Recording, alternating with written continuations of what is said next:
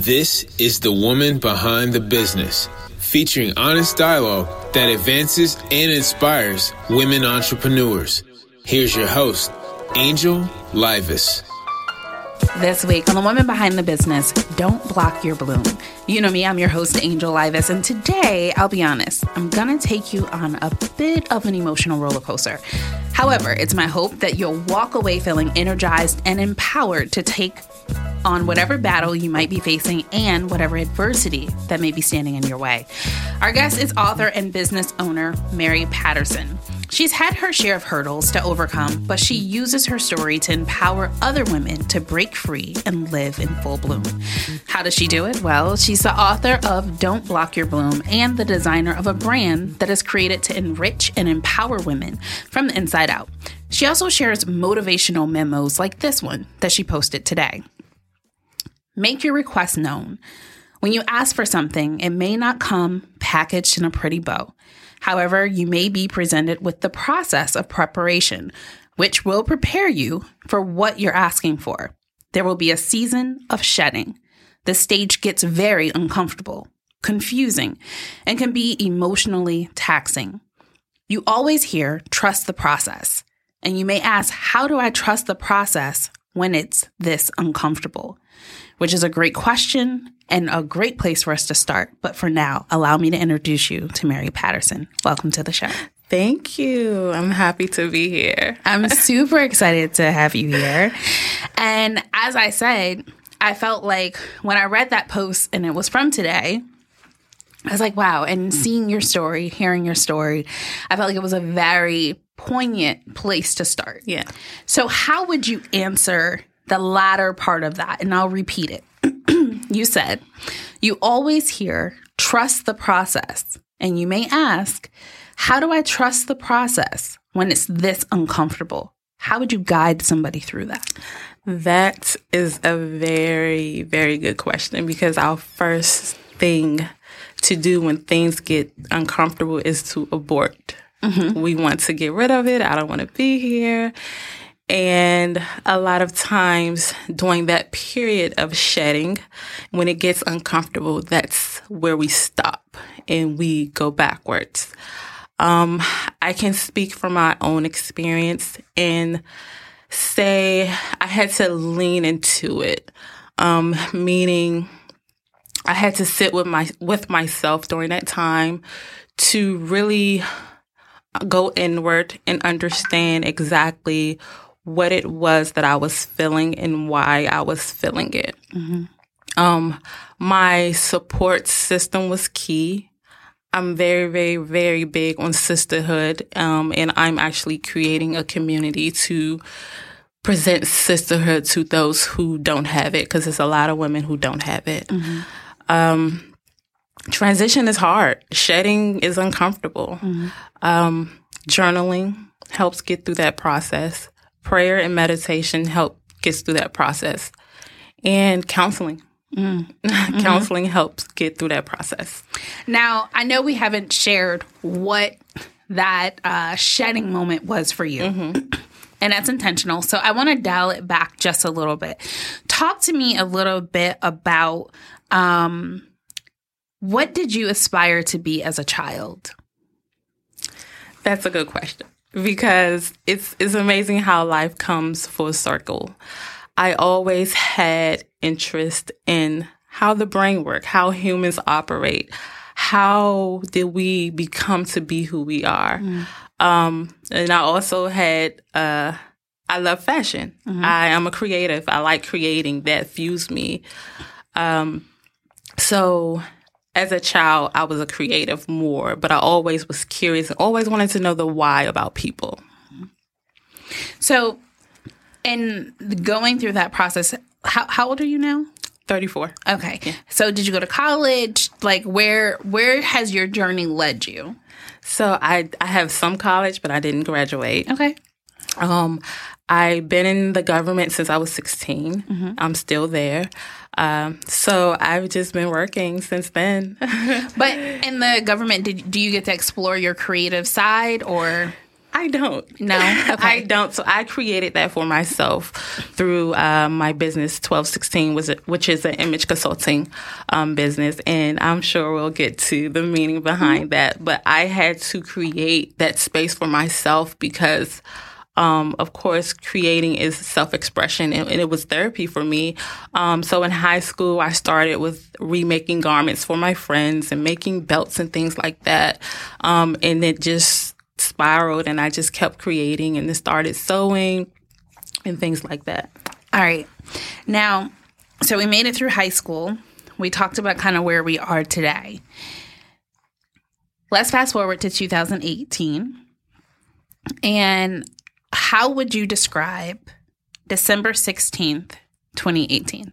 Okay. It was 20, it was 2008. 2008. yes. So I saw two dates. Yeah. And so I was like, well, is it 2008 or is it 2018? Or It did something happen? yeah. in okay. All right. Let me make sure I'm not crazy. Okay. So 2008. yes. Okay. Go for it. Um, so do you mind if I go back a little further? Yep. Go back. So, uh, in my book, I share about me being in a same sex marriage. And let, let me be clear. Okay. There, uh, the book is titled "Don't Block Your Bloom." Yes. Okay, Yes. go ahead. Um, so in the book, I share about my experience in a same sex marriage. And in that relationship, I was the abuser. Um, I started the abuse. And of course, the woman is anybody that's being hit or abused, they're going to defend themselves. So the relationship became very abusive because. Wait, you said you started the I abuse? start, yeah. Okay. I initiated the abuse. okay. Um, Physical, emotional, all, of, the it. above. All of it. okay, so Yeah. you was just crazy. Let's be clear. yeah. A part of me was just I was controlling. I was controlling and that was my way of trying to control people. Um that I was in a relationship with, it was my way of c- trying to control. Um, but little did I know, you know, a woman's going to hit you back. So after that relationship, I um, got into a relationship with a guy who was abusive. And, you know, it started, the abuse started as friends. But, you know, the headspace that I was in, I was like, okay, I'm used to this. We can, you know, let's We fight. We can it. do this. Yeah. Okay. No, you cannot. So wait a second. So I just I just want to make sure we are Yeah. you know going through this process. So you were in a you said same sex marriage. No relationship. Relationship. Yeah. Okay. And then you got out of that. You became friends with a guy, and it started off your friendship. Mm-hmm. Yeah. was abusive. Yeah. Yeah. So, you know, how your friendship be abusive? Listen, yeah, right. And this is, I always talk about women um, ignoring the red flags. Okay. Um, like what? What are some of the red flags? the way a man speaks to you. Pay attention to how he treats his mom. You know, those were the red flags that I ignored. Uh, but this particular time, you know, I said something he didn't like. I think I said something like, I'm not your girl. And his hand came flying across the car to my face. And at that moment, I should have left. I should have been out of it, but I wasn't because I was like, okay, you know, I'm used to this. We can do this. So wait, what went through your mind? Because if you're just saying I'm not your girl, what was he thinking? He thought you were. Uh, well, I don't know, or it, it may have been, oh, you're talking back to me type of thing, okay. or something. But whatever it was, he didn't like me saying that. Period. Um, so obviously, I didn't leave. Um, I became pregnant uh, with my first child, and I'm not sure if you want to talk about that experience. ahead. Okay, I um, became pregnant with my first child, and uh, Morgan, my sweet Morgan, I carried her nine months, and a week before my due date, um, there was a little, there was something that wasn't right, and in as a mother, when you carry your child, you kind of know the patterns that they create while they're in your womb. And this particular day, she just wasn't as active.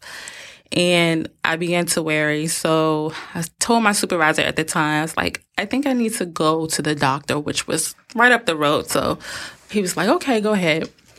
So I got there and I'm like, well, she's not moving as much. Um, they was like, okay, well, drink some cold apple juice because usually that'll get them shaken up. Um, so that didn't work. So they sat there and monitored me, and it was like, well, we got a heartbeat, so let's just monitor you for a little while and see if we can get her to move since we hear a heart. So that went on for about an hour. Um, and then it was like, okay, she's not really moving. You need to go to the hospital like now. And um, I was in uh, Suitland area mm-hmm, at the doctor, and my um, the hospital I had to go to was Holy Cross, which is in Silver Spring. Mm-hmm. And you know that's a, that's a ride journey. Yeah. yeah. So um, I head there, and by the time I got there, you know they monitor you to see if they can find a heartbeat, and they did that, and you know they said there's no heartbeat. There's no heartbeat, and oh, that crushed me. That crushed me. So um, that was the day December 16th, 2008, uh, where I lost my child and I felt like I lost myself. Um, because, you know, you have your baby shower, you celebrate this life that you expect to come into the world healthy, mm. um, and everything. But I also, that should have been a sign for me to leave the relationship too, because the abuse was still going on as I was pregnant. And although the doctors, they just couldn't understand why she didn't make it, she was healthy. They couldn't figure it out. I had an autopsy, nothing.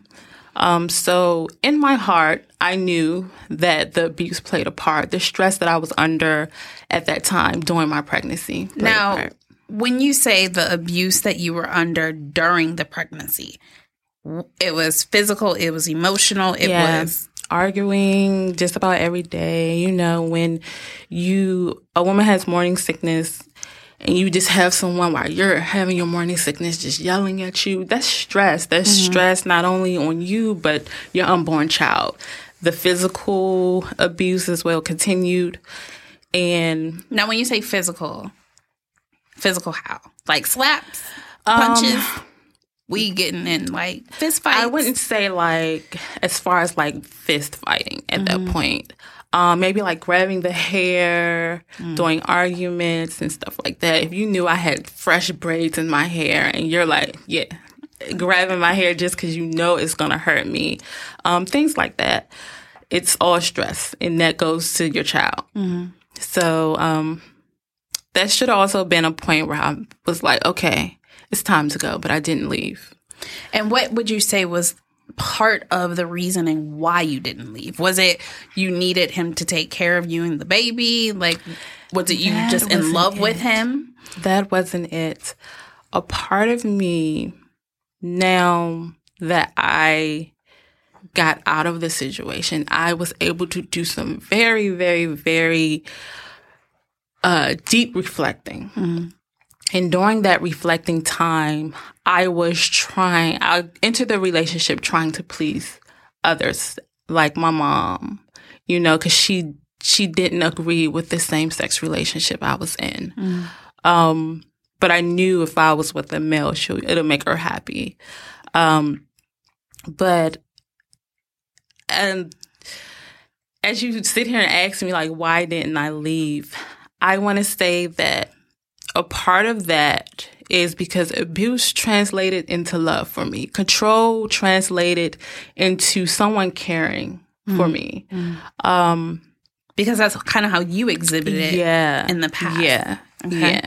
So if you're not down my throat about asking, you know, asking about where I am and why aren't you doing this and why aren't you, that translated you know, I didn't think you cared mm-hmm. enough about me. Mm-hmm. So I think that was also a part of why I stayed. Mm-hmm. Um, but to go on, uh, I got pregnant again, and um, the by the same person. By the same person. The abuse continued. Okay, but the straw for me was I'm walking away. Or now, did you have that baby? I did. He's healthy. That's my baby. Um, got into an argument and he, I'm walking away from the argument because I'm just like, I'm not about to do this again. Mm. Um, and I'm, I'm kicked in the back. Um, it wasn't a very hard kick, but the point that you will raise your foot at a woman that's carrying your child, you know. So I was just like, no. So that was the straw for me. I was like, uh, that gotta go. So it took him to kick you in your behind for you to be like, yo, I gotta be out. yes.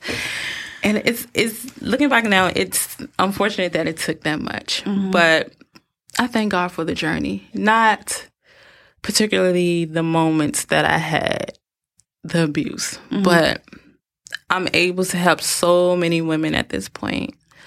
Um just find their voice, find who they are, even heal from domestic violence and losing a child.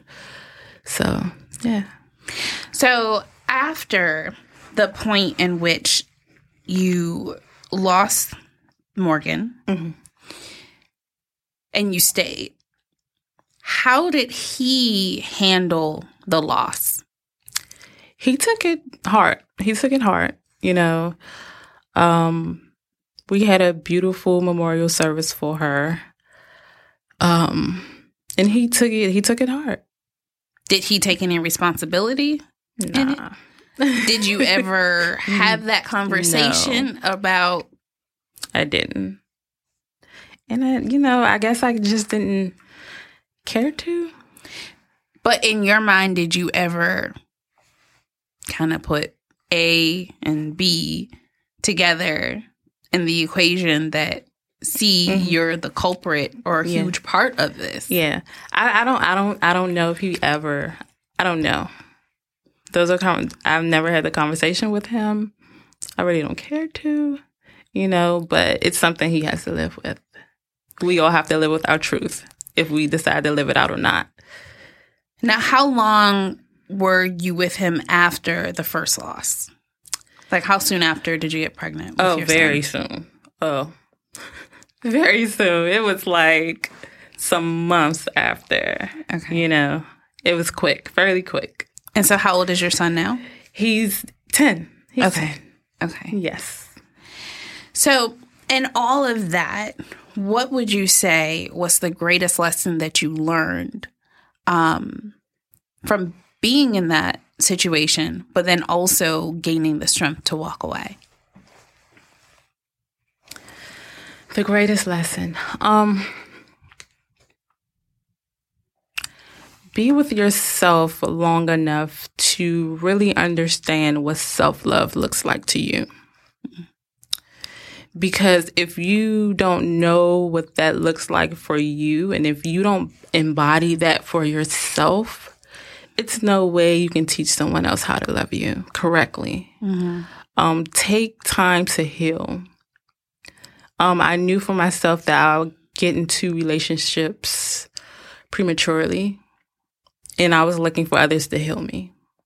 And it was just toxic. I'm looking for someone to give me things that I couldn't even give myself. So, me putting that much pressure on other people is unfair. Um, people, they begin to act out under pressure too. You know, now I'm with an amazing, married to an amazing man. And I always tell people that I didn't know how much healing I still had to do until I got married to my husband because he loved me differently. He wasn't controlling. So I would pick fights because it didn't look like what I'm used to it looking like. So I, I figured he didn't care. Um, so that's why I say spend time with yourself.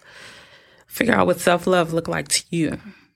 Now, how long did you spend kind of getting reacclimated with who Mary is? In between my relationship, um, I'll say not enough time. Honestly, not enough She time. said, Do what I say, not as I do.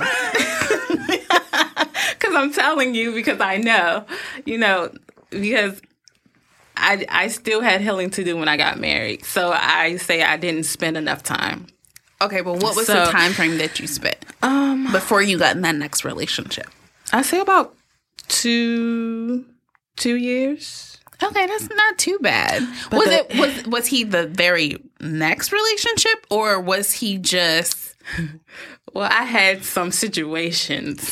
so therefore that goes to show that I really wasn't dealing with myself because I had these situations that would provide fun for me and you know, So then let's say this then. Because I think it's it's important to really get to the heart of what it means to be still. Mm-hmm. And to take that time to work on yourself.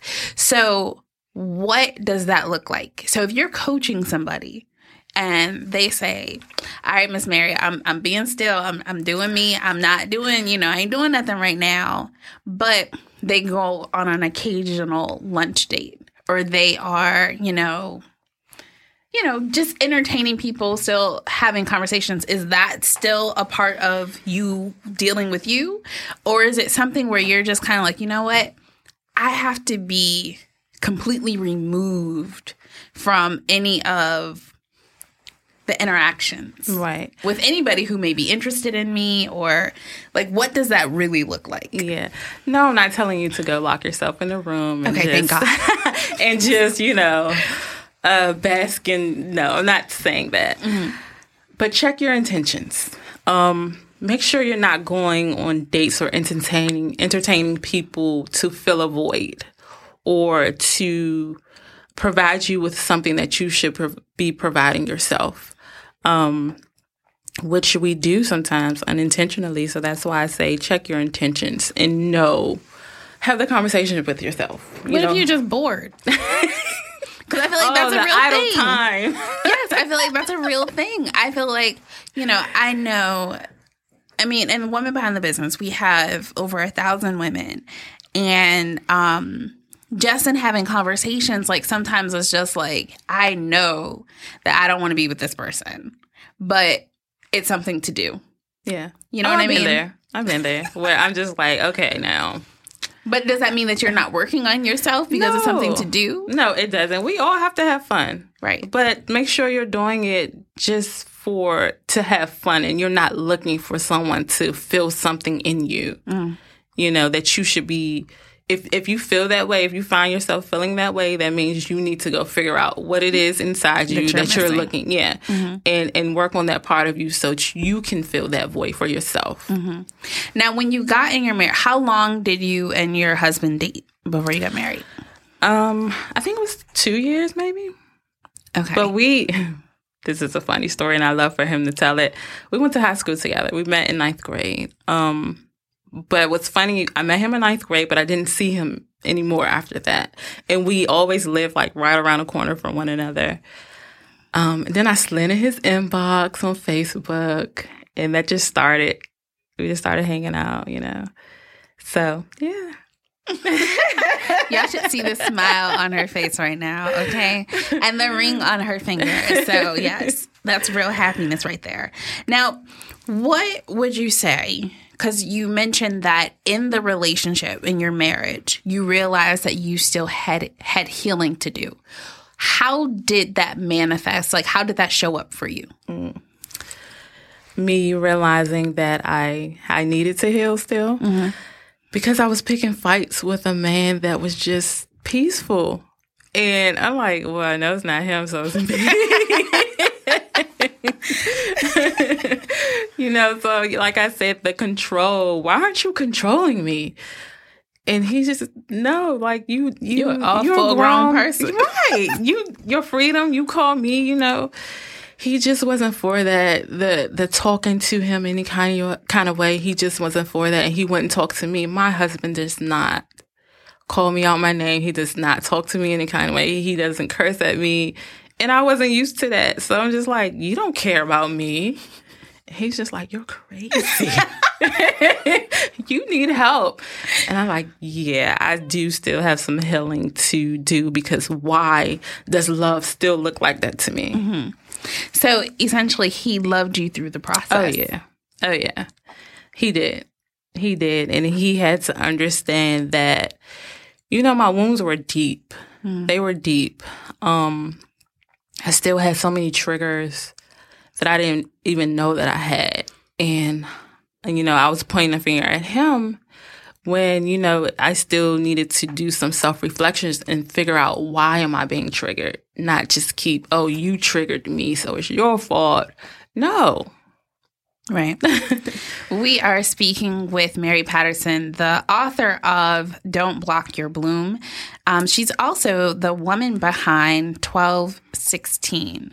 So um, I'm totally enjoying this conversation, but we need to take a quick break. When we return, we're going to learn more about how she used uh, this situation and her trauma to propel her into uh, full time, well, part time entrepreneurship um, and being an author. So stay with us.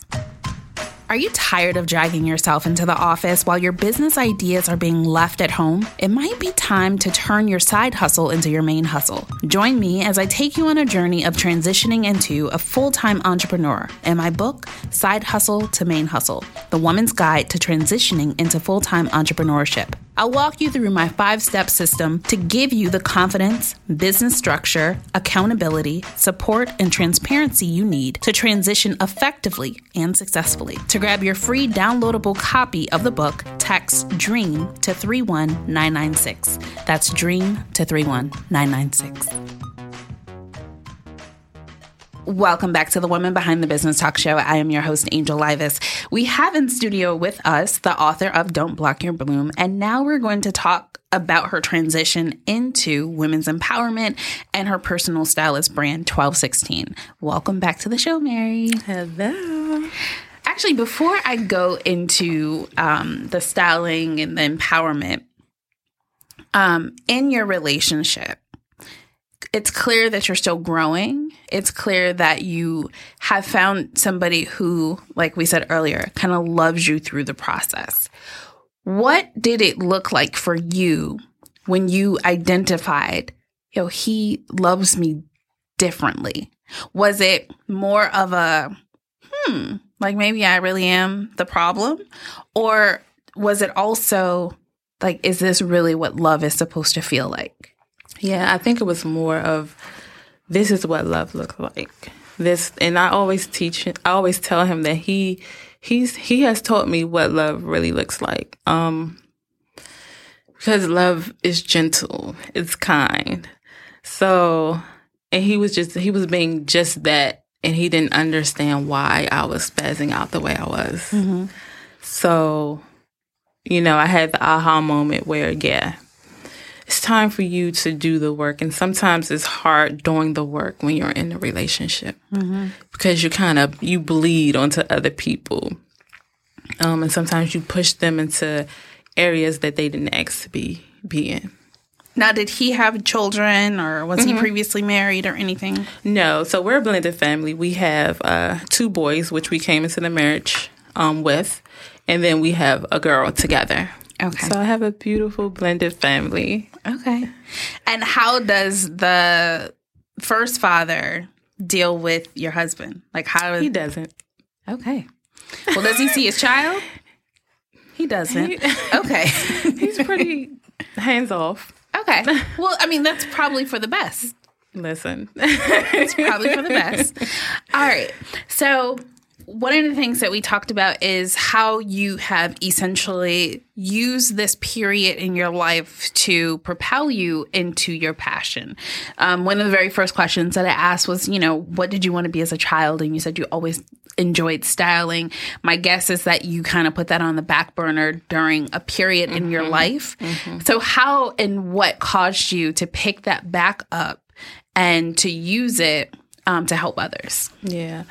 So after I lost my daughter, of course, I went into like a deep depression. I stopped doing fashion, um, something that I truly loved.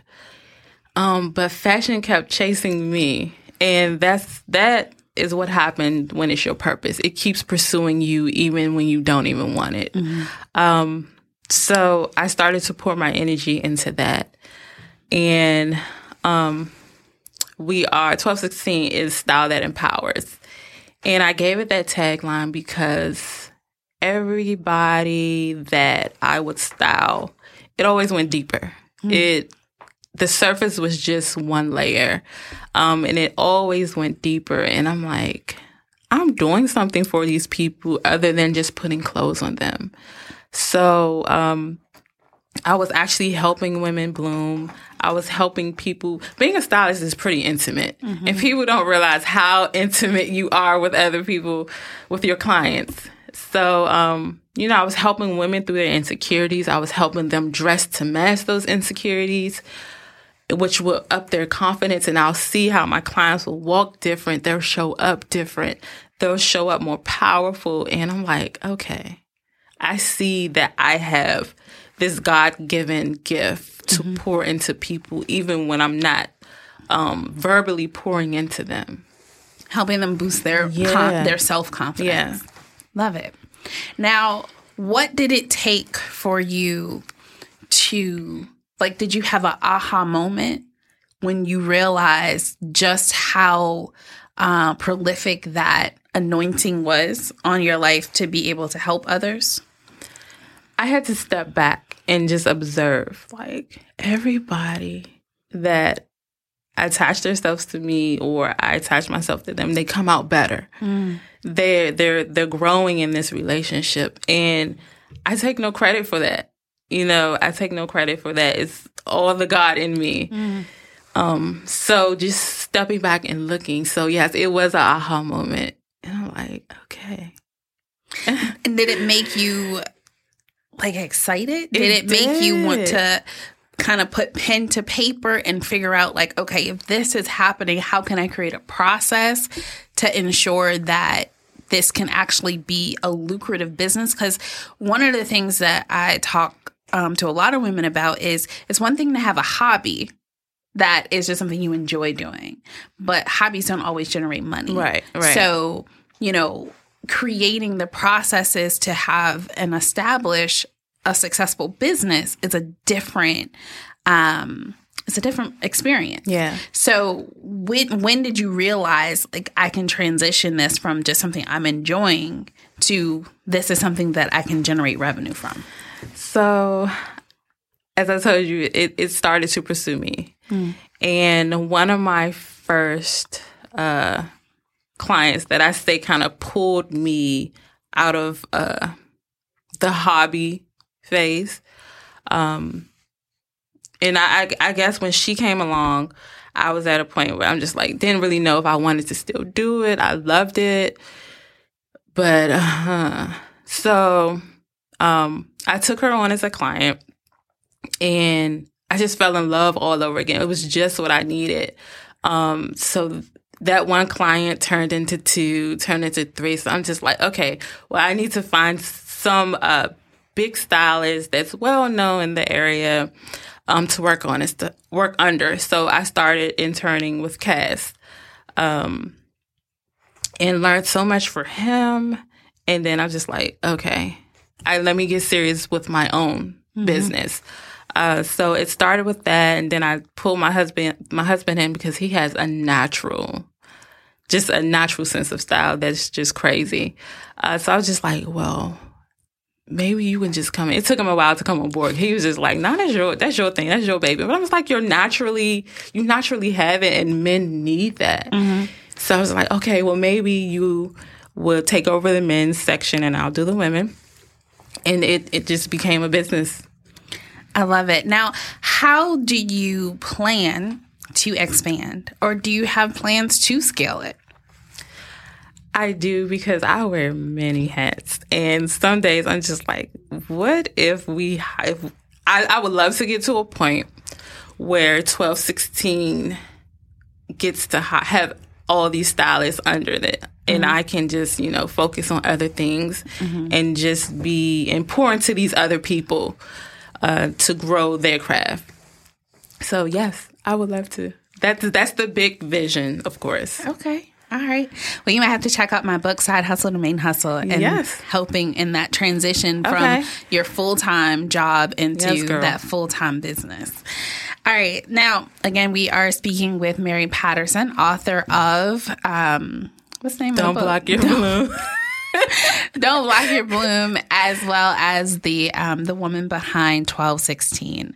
Now, when you decided to bring your husband into the fold, um, Was that like something that you were just like, you know what?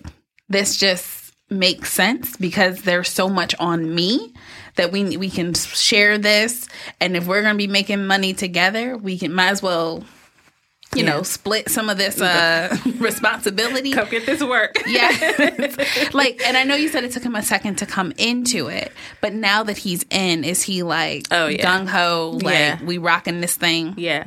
So, I mean, now he's on board and he's killing it. Um, of course, I've been focused on my book because that's been taking a lot of my time. Mm-hmm. Um, so he's been holding it down, getting his clients, you know, dressing men for su- success and everything else. So I'm super proud of him for holding it down for me. Now let's talk a little bit about the book okay. because you finished the book last year. Yes. Um, what was the genesis for the book? Was it just to share your story? Like, what made you decide, you know, hey, it's time for me to share this? Yeah.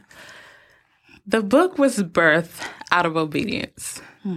Um, because I feel if it was solely up to me, I was fine just just you know casually telling my story to people who I felt needed to hear it. Um but God had bigger plans for me and I tell everyone it was obedience. Um it took me about a year to write it uh cuz I didn't want to I wanted to make sure I wasn't missing God at all in the book. Because the topics that I'm talking talking about, these are people lives. I'm helping people get through some trauma. Mm. So the book starts off about me, but it's not really about me. It's about the reader. Mm. Mm. So, yeah, it was obedience.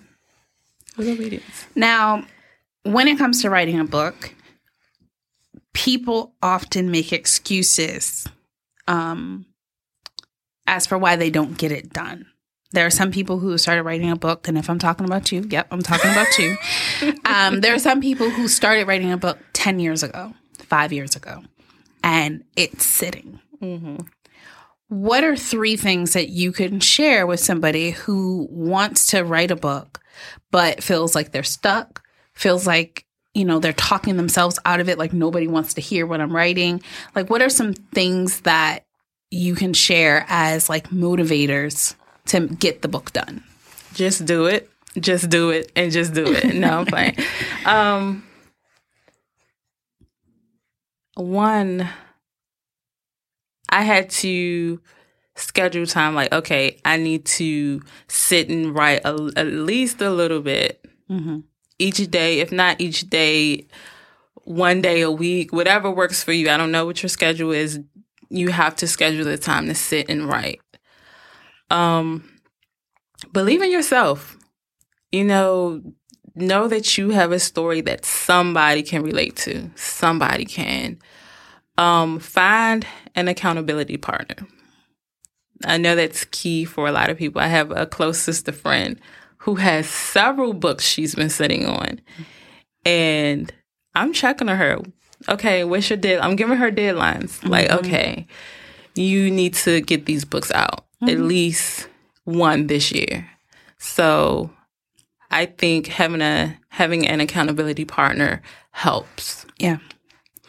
So what's next for you? Like what I mean, I know we talked a little bit about where you ultimately want 1216 to grow to, but like what, you know, throughout the course of this year, what are some things that you want to accomplish? I want to make sure that I create a solid sisterhood uh, an environment of sisterhood for women. Um, on April the 11th, 2020, I'm having, um, a, it's called the Power Exchange. Mm-hmm. And we as women, we carry, everybody carries something. You, everybody has a piece of the pie and we all need to contribute to get to a certain point. Um, and I just want women to realize that you're powerful. You have some, you have power in you that you yet to tap into. Um, so this particular event, I'm super excited about it. Um, our crystal for the event is rose quartz, and that's uh love. It's a heart crystal, so it's love, friendship, trust.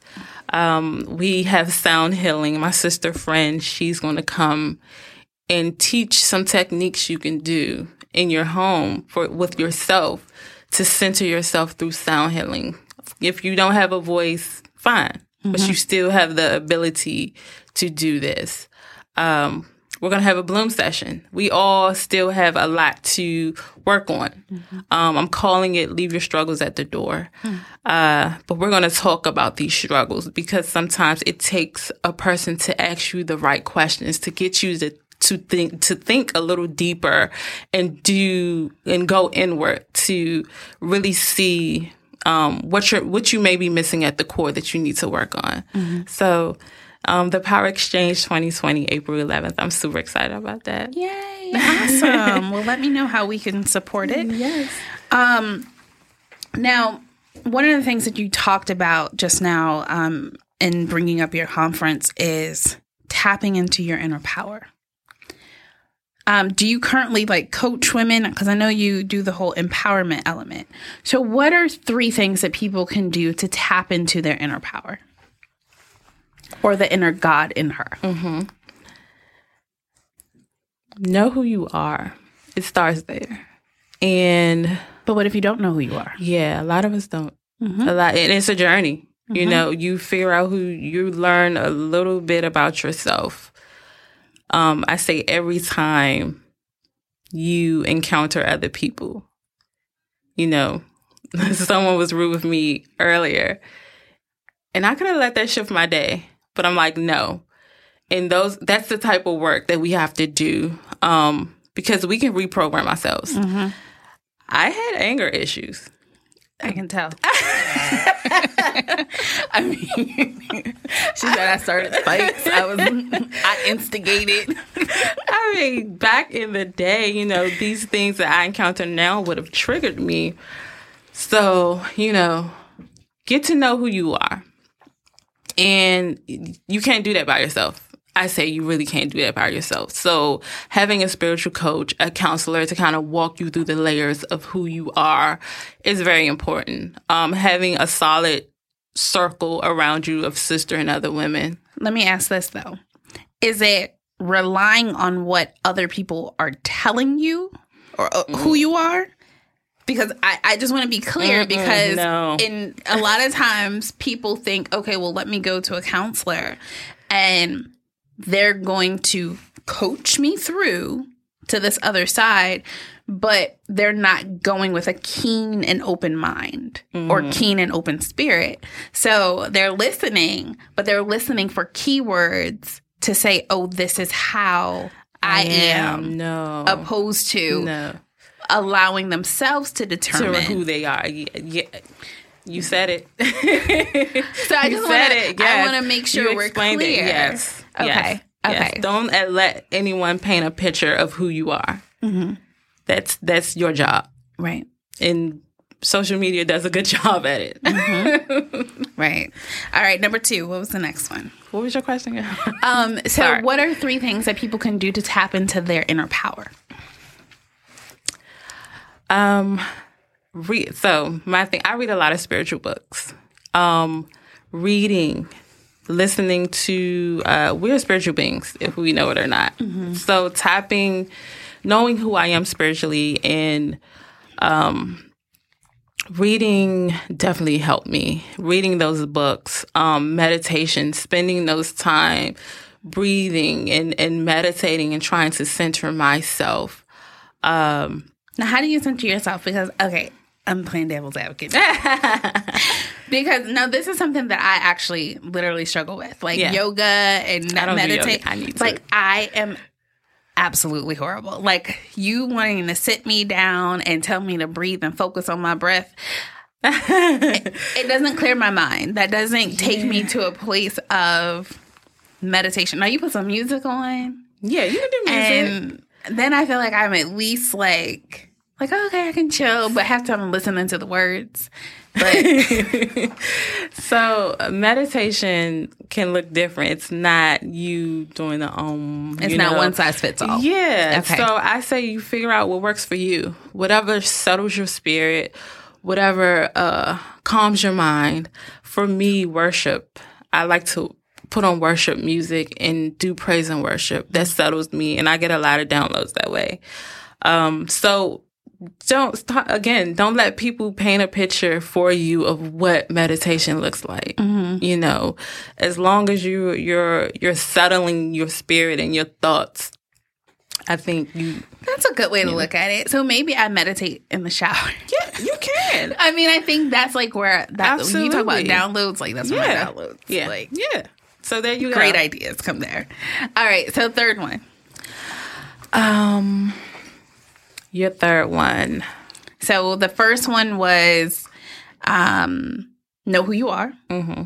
The second one was take the time to meditate, center yourself. And um, I always say an accountability partner. And because I didn't have one for so long and I have one now, mm-hmm. I see how much I've grown, even spiritually. Mm-hmm. Having that spiritual partner um, helps. Having a prayer partner helps. Um, just having someone you can call on and see you help walk you through your thoughts, even if it's not a counselor. Right.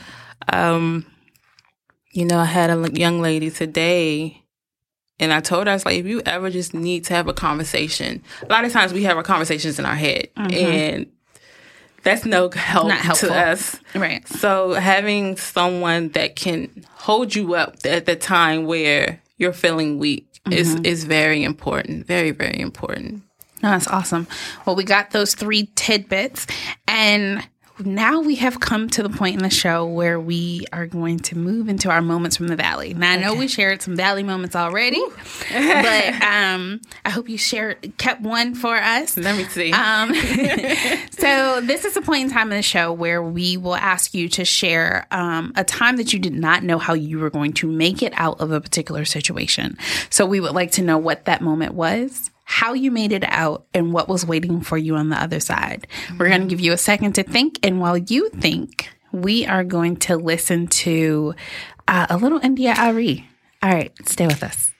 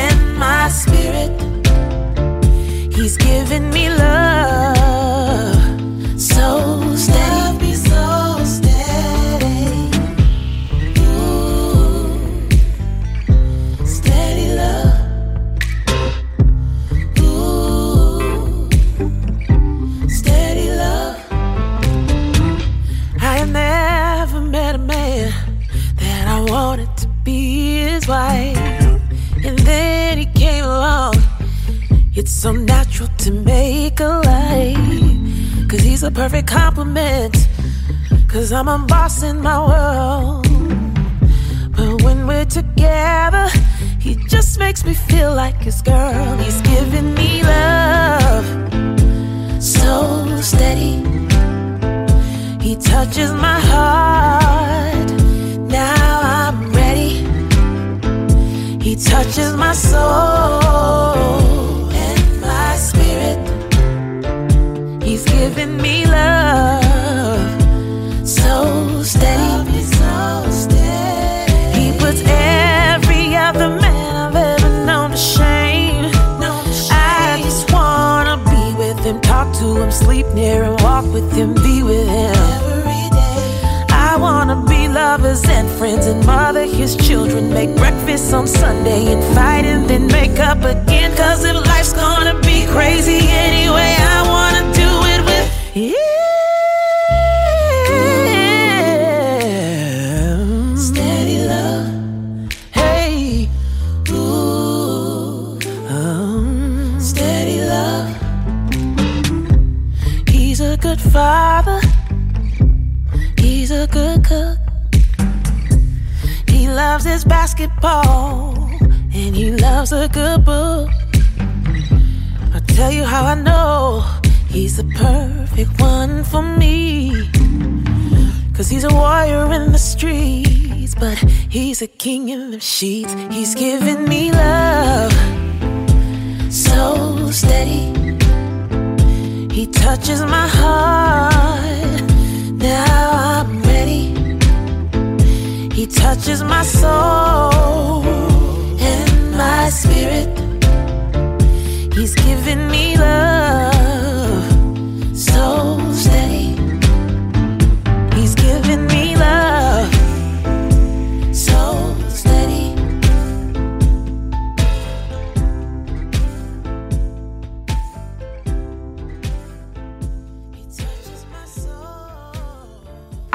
Right, we are back, and Mary is all on you to share your moment in the valley. My moment in the valley. So you all already know that um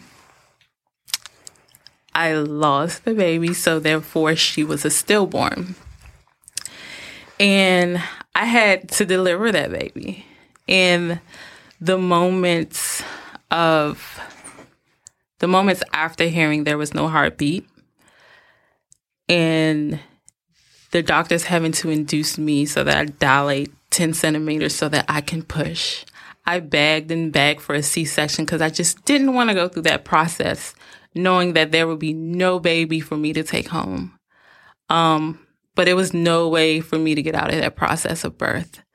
So as I push and push, trying to process what was just dumped on me that my baby is deceased, yet I still have to birth her, um, was terrifying to say the least. It was terrifying and having to process all of this at one time and them while she's delivered, them wiping her off and wrapping her up and putting her in my arms.